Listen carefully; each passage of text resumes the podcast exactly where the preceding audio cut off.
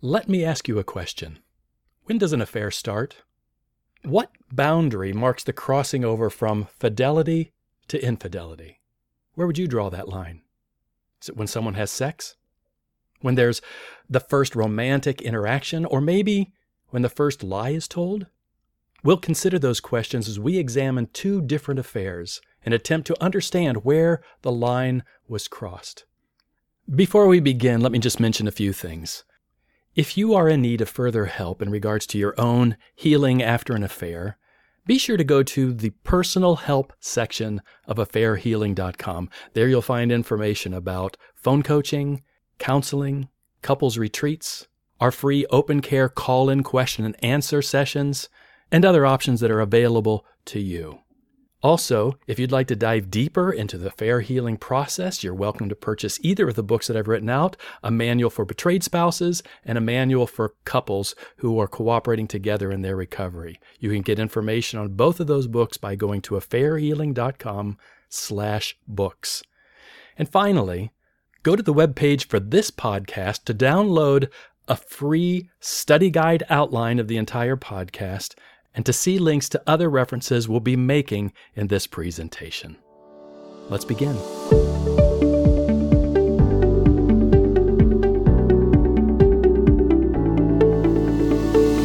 Welcome to the Recovery Room, a podcast presented by AffairHealing.com. Here's your host, Tim Tedder.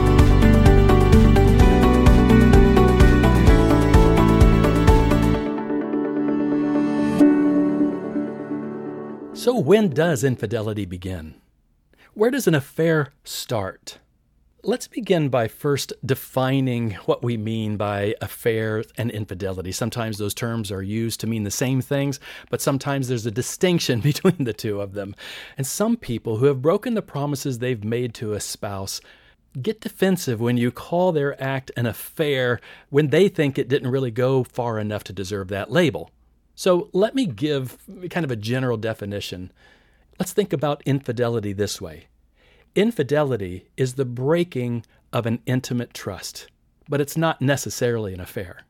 Examples of infidelity may include the use of porn, visiting a strip club, a person's private obsession over somebody else, not their spouse, and maybe just a one sided pursuit of one person to another, trying to get a relationship started, but it's never reciprocated by the other. Any of those things, if it's outside of the agreement between two people in an intimate relationship, is a violation of trust and would be considered an act of infidelity.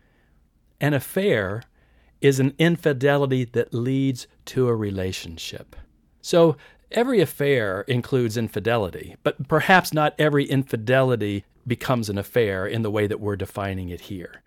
We're going to be talking about two affairs, but the beginning process, the crossing over the line, can be true of any act of breaking trust, whether it's a full blown affair or whether it's infidelity that never turns into the relationship. Because both are a violation of the promises that we make in marriage, both break the trust that is the foundation of any secure, intimate relationship. So it's important to consider how do they begin? And our consideration today is going to be primarily the look at the person who, at one time, acted in faithfulness, but then eventually made a choice of unfaithfulness. They eventually crossed a line. We won't necessarily be talking about someone who characteristically, from the first moment they started getting involved in relationships, has never been trustworthy, has consistently and constantly cheated we want to consider the more common experiences of relationships that really started out with an intention of faithfulness, and yet somewhere along the way, one of the partners got off course. When does that begin to happen? The path to infidelity is usually a winding one. When a person first steps onto it, they don't usually see where the path eventually ends, but the first step onto the winding path leads to the next and the next and the next until they eventually end up in a place that they didn't even originally intend to go. And once there, they often decide to stay, at least for a while. One book I've previously recommended is the book Mistakes Were Made But Not By Me by Carol Tavris. It's an excellent book. It's not specifically about affairs, although there are one or two chapters that deal with that issue, but it's about how people make compromising choices that lead to error, that lead to behaviors and beliefs they would have never claimed to have done or to had before. How does that happen? Here's what the author says in the book How do you get an honest man to lose his ethical compass? You get him to take one step at a time, and self justification will do the rest. Here's a couple more quotes. Ordinary people can end up doing immoral and harmful things through a chain reaction of behavior and subsequent self justification. When we, as observers, look at them in puzzlement or dismay, we fail to realize that we are often looking at the end of a long, slow process. When we cross these lines, we are justifying behavior that we know is wrong precisely so that we can continue to see ourselves as honest people and not criminals or thieves. There are people who at one point would have stated that, oh, an affair is wrong, I would never do that, anybody who does it should be condemned, and yet find themselves making those same choices and somehow beginning to believe that it's okay for them. And they begin to contradict any claim that would say that the choices they're making and the beliefs that they're holding on to now are inconsistent with who they are. That book gives some very clear examples how good people end up making some very bad choices and being okay with them. And you know, it's not in one huge step. It's, as we said before, it's in that first relatively minor, small compromise that becomes justified, that leads to another compromise that is justified, that leads to another compromise that is justified. And then at the end, a spouse is left wondering, how could you do that? It's very confusing unless you see that it's not just a single line that is crossed, it's a series of lines, one after another. But where does it start? What's the first line that gets crossed? I'm going to share two stories. The first crossing line story I'll tell is my own story. And then the second will come from a client who agreed to record our conversation so that you could hear how the progression occurred in her experience. If you've listened to enough of these podcasts, or been on my affairhealing.com site, or have been through counseling with me, or have read the books I've written, you're very much aware of the fact that I had an affair over 20 years ago. It caused tremendous consequence to people I cared about and to my own life as well. And eventually, I was encouraged to become a counselor to share some of the things that I learned from my experience and my training to help others avoid some of the regrets that I faced. I was a husband who absolutely meant the vows I made to my wife, and in 16 years of marriage was certain that I would never be someone who would have an affair. If you'd come to me even a couple months or maybe even weeks before my affair started and said, Tim, you're about to have an affair, I would have said that's ridiculous. That's something I will never do. And yet, I had an affair that became full blown rather quickly, and as I said before, caused tremendous damage, not only to me, but more importantly to the people around me. My affair was with someone I worked with. And so it's fair to ask when did that relationship cross a line? When did I step into infidelity? What was the progression of compromise? Let me work backwards from the end back to the beginning. I eventually was giving myself in devotion to this other woman. I gave her the focus of my intimate attention, emotional and sexual, in an ongoing relationship. Was that devotion the line that was crossed? Is that when it became infidelity or an affair? Or was it the line before that, that first moment when we became intimately sexually involved? Was that first encounter involving some sort of bedroom behavior? Was that the beginning of the affair? Or was it the line before that, when we started making secret plans between us to cooperate privately to spend more time together? Or was it the line before that, when physical affection in a hug and a kiss was first shared between us? Or was it the line before that, when in a private conversation we expressed mutual affection for one another? Or was it the line before that, when I first stated to her, I think we need to be careful, or this relationship, you know, is going to be difficult for us to maintain? And to be honest, my intent wasn't caution. My intent in that statement was to proclaim verbally that I was feeling certain things about her and to measure her response to see if she was really feeling the same thing about me. Was that the line that was crossed? That was a pretty significant one. Looking back, I believe a line I crossed into infidelity occurred even before I met the woman that I would eventually have an affair with. In a lot of ways, it set me up to a vulnerability that would make it much easier for me to make the next compromises in my affair relationship. That line was just in compromised thoughts about other women. And I'm not talking just about temptation that everybody has thoughts that come, you know, when you see somebody or you're attracted to somebody and, and you deal with those and you dismiss them and you move on with life. I'm talking about the kinds of thoughts that I cultivated. Friendships with women that may have never crossed a line verbally or physically, there would always be plausible deniability that I'd done anything wrong, but inwardly, I invested emotional energy in those friendships with other women rather than in my marriage. And sometimes my wife was aware of it, would talk to me about being uncomfortable with those friendships. And, uh, you know, I would just dismiss it and say, You're being too sensitive. There's nothing going on here. But eventually, I had to go back to her and say, You were right. I was looking for satisfaction in friendships that I should have been looking for in our marriage, that I should have been investing in in our marriage. And in that way, I broke a trust. I broke a promise that I had once made to her that my love, my affection, my devotion, my focus was going to be on her and our marriage. But while I remained in my marriage, emotionally, I often checked out. I think those first lines of infidelity for me laid the groundwork for what would one day turn into an affair. You know what the common ingredient in all of these lines and all of these steps were? Secrecy. When I thought about this, I was reminded of the interview that I had with the author Linda MacDonald, in which she talked about the well lit room test. This was in podcast number 122, if you want to go listen to it again. But here's what she said. I like uh, one ethics teacher that I took a class from. She talks about the well lit room test.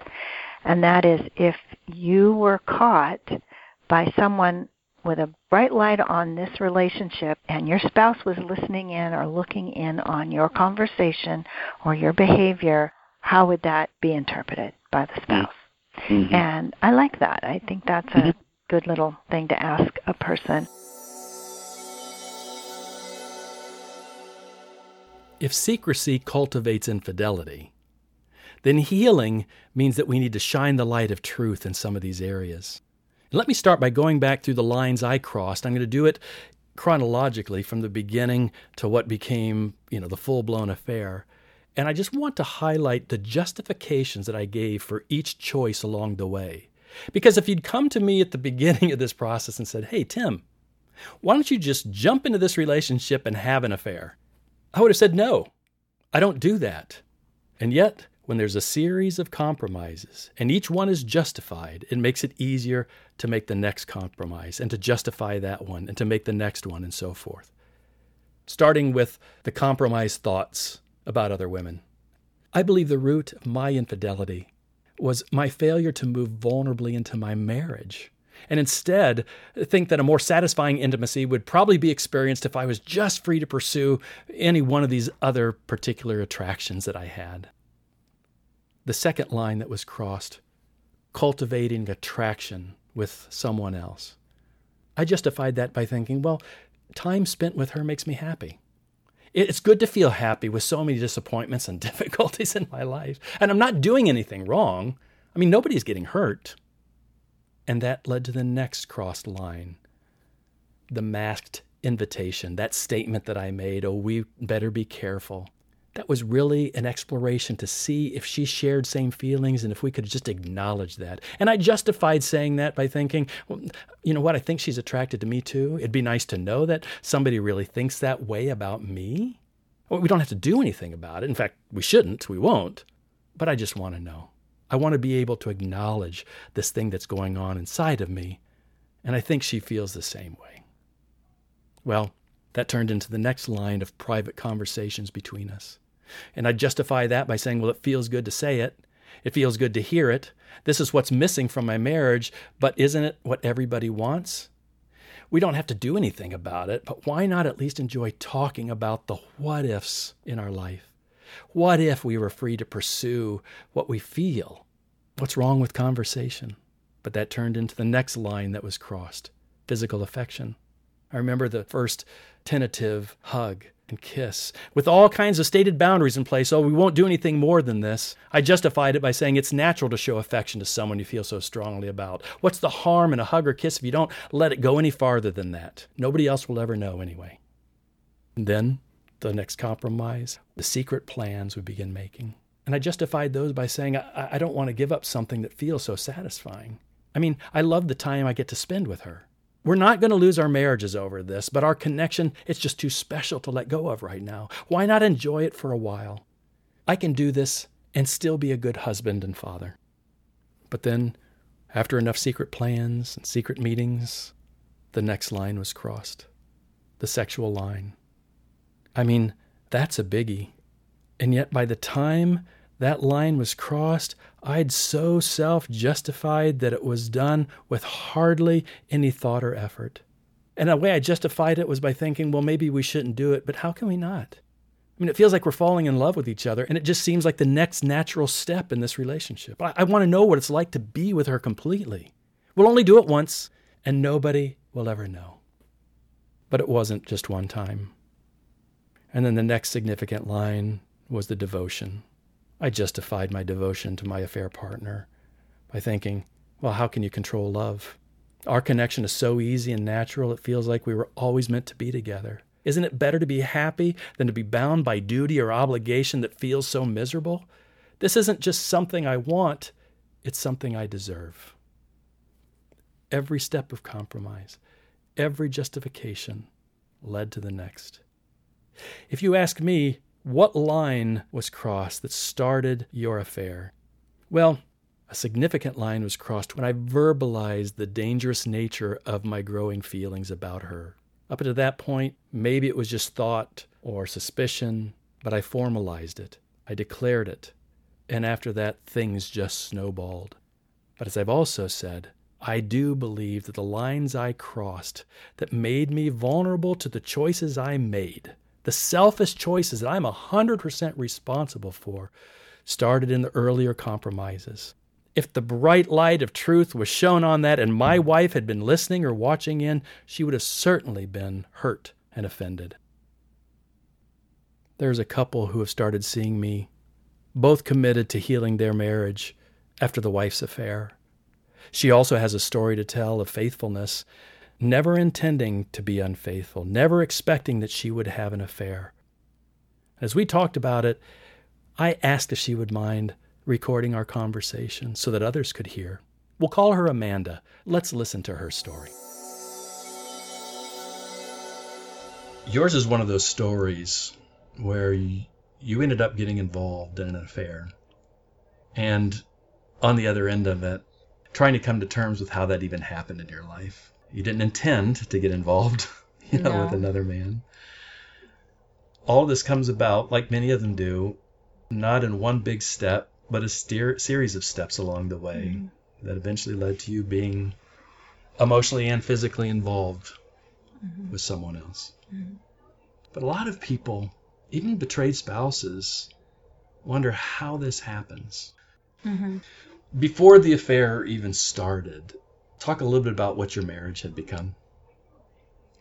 Well, my marriage had gotten to a place of emotional disconnection. Um, we had had problems in the past, years of fights and things that we had gone to counseling for and had worked through that I thought we had worked through. Mm-hmm but my husband was still holding on to a lot of the pain from those years okay. of arguments and experiences that we had had.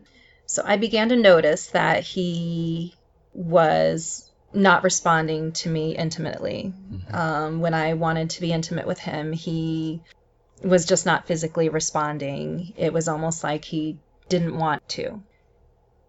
He would say, "I believe you're, be- I, I think you're beautiful. It has nothing to do with your your body." Even though I started questioning him about, you know, whether it was my physical appearance, I was just curious as to why he didn't want me. So that was over two years of rejection. He would not tell me he loved me unless I said it to him. Even at night when I would, you know, it's time to go to bed, I'd say, I love you. He'd say it to me. He never initiated hmm. that if I would look nice, like if we would go to church and I would be dressed nice to go somewhere to, or to a kid's event, he'd know he, you know, I knew I looked good. and he wouldn't even respond or say, honey, you look beautiful tonight. No compliments, just emotional disconnection. And, and I, throughout that time, I was desperately trying to get his attention. I would send him sexy photos and via text or you know i was constantly trying to be intimate with him to let him know that i did desire him i did want him and i really did want him. And just the constant rejection over months couple of years i began to question his excuses and would tell him you don't desire me based on something emotional. What is it? What's going on? And he um he stated that he f- was still holding on to some of the things we had been through in the past and that he had not reached a place of forgiveness Yeah. for those things. So I straight up asked him, Do you love me? And he was quiet. He didn't answer. You know, we were in bed. He turned around like he was going to sleep. I turned around and I think I cried for about an hour and he didn't even turn around or put his arm around me or say anything to reassure me. So, not until the very next night did he turn around and say, You know, I, I do love you. But by that point, I didn't believe him. You've made it very clear from the first time you came in here. You accept full responsibility for the affair. You've Yes. not- I've not heard you make any excuses about Mhm. it and trying to blame anything. Mhm. And so now you're describing a marriage that had become confusing and disconnected and disappointing to you. But even in the moment you're describing right now, was your thought, well, I'm going to go find somebody that does? No, no, absolutely not. I longed for my husband. I wanted my husband's love. Not for a second did I think, well, he doesn't love me, let me find somebody that does. I was not, definitely not on any mission Mhm. to find that somewhere else. So, what's the thing you look back on and you see as maybe a first shift in a relationship with the man who eventually you had the affair with? You'd already been had been training in physical training. He'd been, is, it your trainer? correct? Yes. Yeah. hmm You know, this was someone that when I would come in for my sessions to work out, I was all business. I Mhm. was there to get my workout done. I And there were other people involved. there were other people Yeah. involved at the time. There were so it was small group sessions two to four people. And i was all all business when i was in there. And um you know we would have little jokes between us. And there was a night where my daughter had a formal in downtown. And i i thought you know i hadn't had a date with my husband in forever. So i suggested to my husband hey it's three hours. We can drop her off and go on a date you know, he seemed open to it, but um, as the day progressed, he decided he just was too tired. So I was angry, and I did what I probably should not have done. I put a little like jab being post on Facebook about date night solo Hmm. that my fitness trainer saw.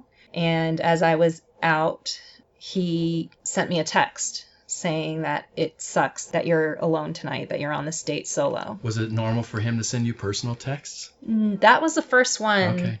that I got from him that was a little bit more on a personal level. Like, And it comes at a response where you're clearly disappointed in something going on in your marriage. Mhm. And so he's aware of that and responds to you in an empathetic way. Mhm. Okay. yes.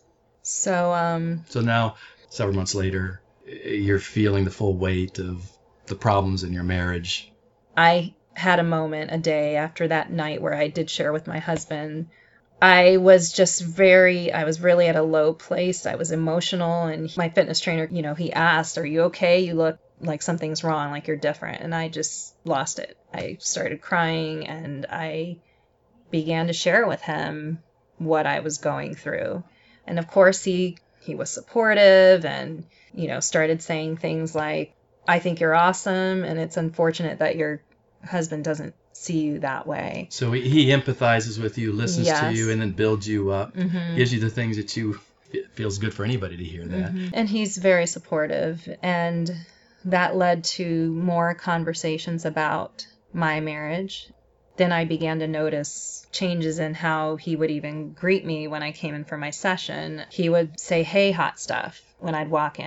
And of course, I was always the first one there because I'm a punctual person. I try to be there on time. There wasn't anyone around that would have heard him say those things. Um, and he'd never say it to any of the other female clients. He would never greet them that way.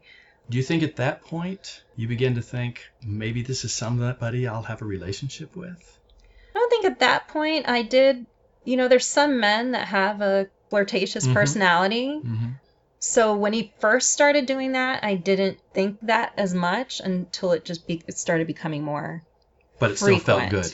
Yeah, of course, it Yeah, always feels good yeah. to be complimented on how you look. You Mhm. know, there were more sessions that we started having alone, and sometimes even when other people were there and I was doing a workout, he would make comments about how sexy my arms were looking Mhm. and he would come close and whisper that to me or he would tell me you know your determination and the way you work out is it's hot that's when i really began realizing that this guy was interested in in me it felt good Yeah. it felt good to get the attention of someone someone that i had already built a friendship with and had shared with personal things about myself as well as him about his marriage Mhm.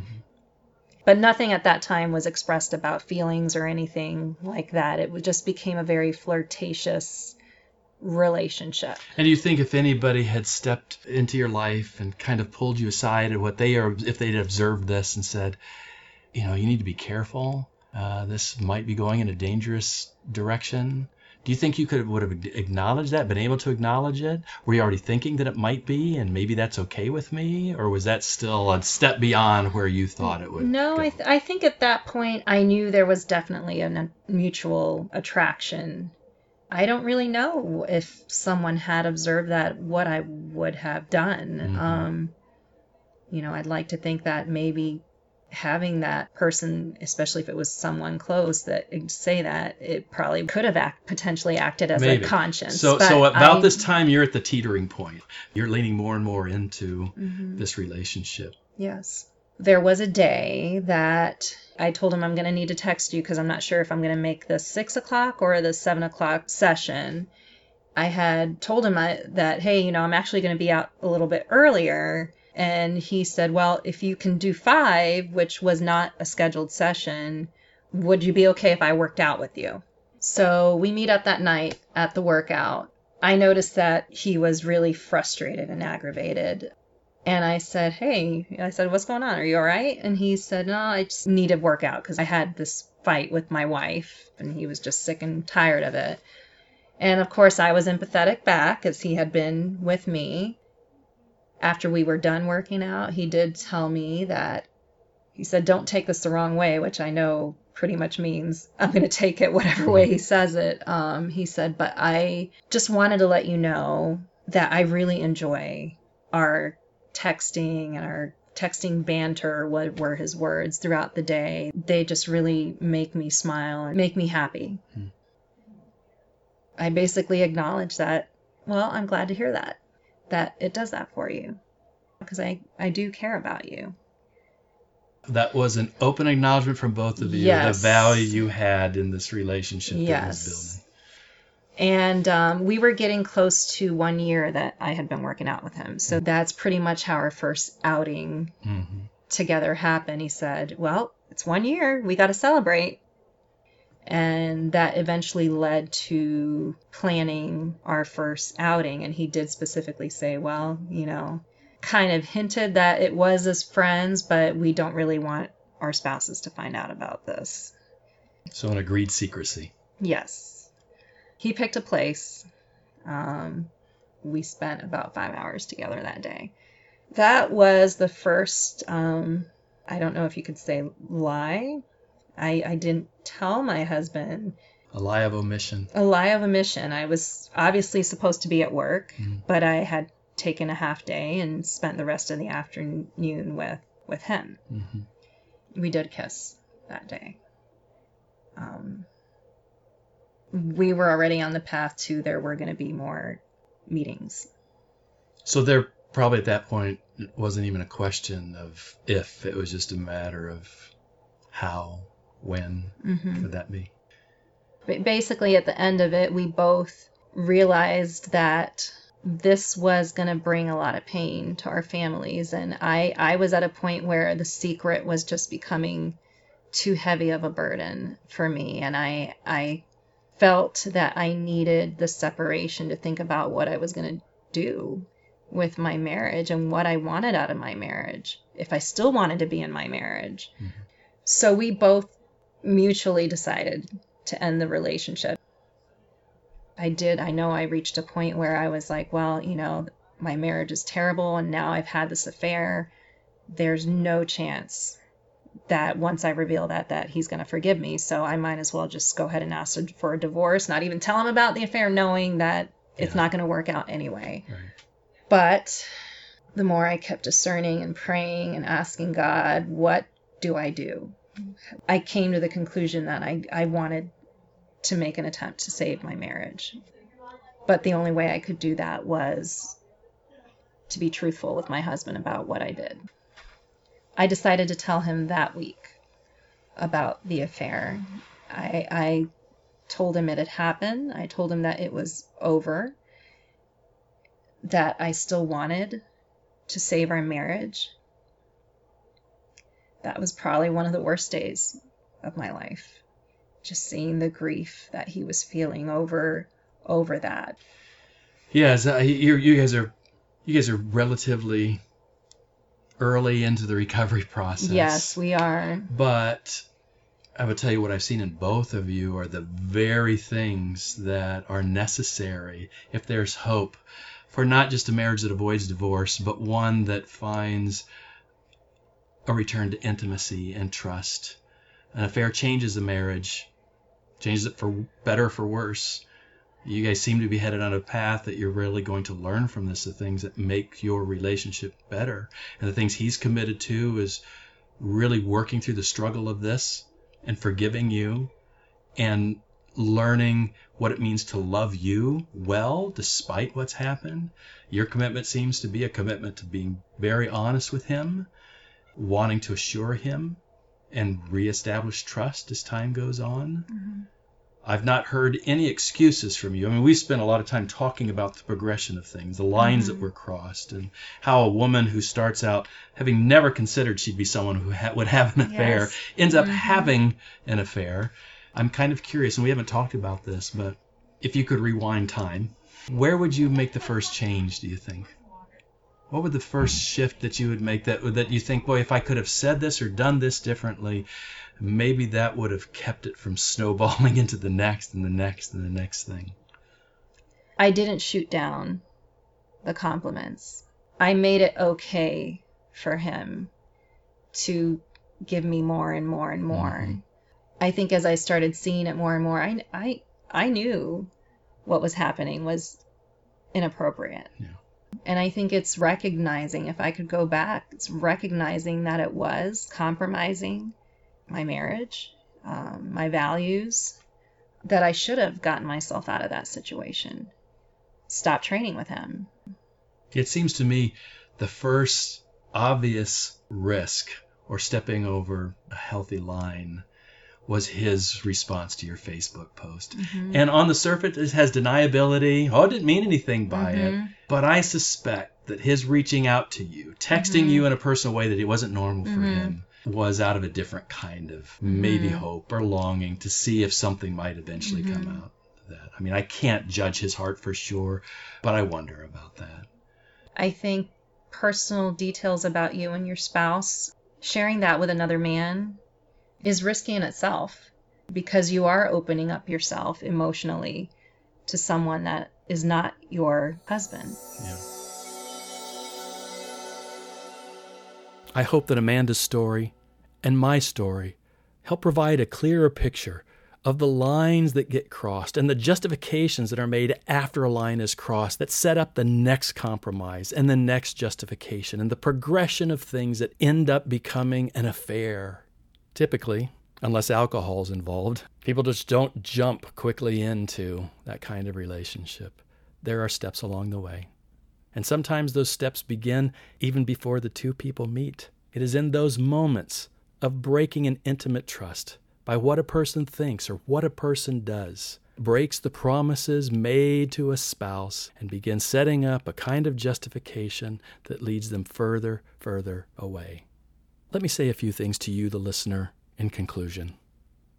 If you're an unfaithful spouse and you're actively involved in an affair, you need to recognize that maybe what you're doing and what you're telling yourself about it is very different from beliefs that you really hold on to. You need to look back at the progression of your own choices and try to step back and understand the justifications you've made along the ways. Believe me, if you came in and told me your story, pretty sure I've heard it hundreds of times before, and you've convinced yourself that it's unique. But the truth is, it's probably not. The promises you are violating not only hurt your spouse, not only hurt your marriage, they hurt you as well. And this path of self justification is going to lead you to a less healthy place, not a more healthy one. One way to end this is to shine a light on the secrecy, to disclose, and to begin to heal. If you've already ended an affair, I encourage you to focus on the truth. Be honest to your spouse. Be honest to yourself. Stop defending, stop justifying, stop hiding, stop lying. Let truth prevail so real healing can take place. If you're a betrayed spouse and your partner is still involved in an affair, please understand this. What your wayward spouse says about that affair and your marriage is likely motivated by self justification, not truthfulness. Your effort to make sense by what they are saying right now probably is not going to help you because it's so shaded by self justification. Things that they've told themselves and convinced themselves are true are likely not. At least it's a mix of the truth and not the truth. And from their perspective and in their current state of mind, they hardly know the difference between those two. So don't let your wayward spouse define the truth for you. If you're a betrayed spouse and your partner has ended the affair, and the two of you are considering the rebuilding of your marriage, you're going to want to understand the affair. But as you seek to do that, avoid searching for a single explanation for the ultimate outcome. Instead, recognize the series of compromises and justifications that led them to the choices they made. If you choose to work on repairing your marriage, you will eventually need to hear clear answers to these questions. What were the choices that betrayed your promises to me? And don't just stop at the obvious ones. That, you know, when it became a full affair, start stepping back. What were all the choices that betrayed your promises to me? How did those choices progress? How did you justify them as you made them? You should also ask Do you think differently about these choices and justifications now? If so, how? And then what gives you and me the assurance that you won't do this again? And let me tell you, when you ask these questions, let them give the answers. Don't try to answer that for them because if they have not wrestled through this themselves and they cannot provide you with satisfying answers, then you're probably not safe to move ahead in the relationship. If they're confused or unsure, which they might be, tell them to get some help, whether it's through counseling, reading, so that they can give you satisfying responses to questions like those. If you're a couple working on this together, you need to realize that the rebuilding of intimacy and trust also comes in a series of steps. It's not going to be one big thing that just brings you to that point. You're going to have to take your own series of steps to get to the outcome you desire. Let me end by reading a quote from my ebook, Affair Healing a recovery guide for couples. Reaching connection in your marriage is not like crossing a line at the end of a race. Healing spouses who are disconnected one moment don't suddenly discover they have arrived back to intimacy again. The experience is more like moving toward the center of concentric stages. You will have occasions of connection before it becomes the norm in your marriage again. You've probably already experienced encounters that stirred a familiar longing for closeness. Maybe you've stepped cautiously in and out of these connecting moments, but eventually you need to move purposefully into them so that connection once again becomes the place where your marriage rests. Take the steps together, and you'll find your way there. The Recovery Room podcast is a resource provided by affairhealing.com. For more information about the podcast and resources for affair recovery, including archives of past programs and the schedule for upcoming ones, please go to affairhealing.com slash podcast. I'm your host, Tim Tedder. See you next time.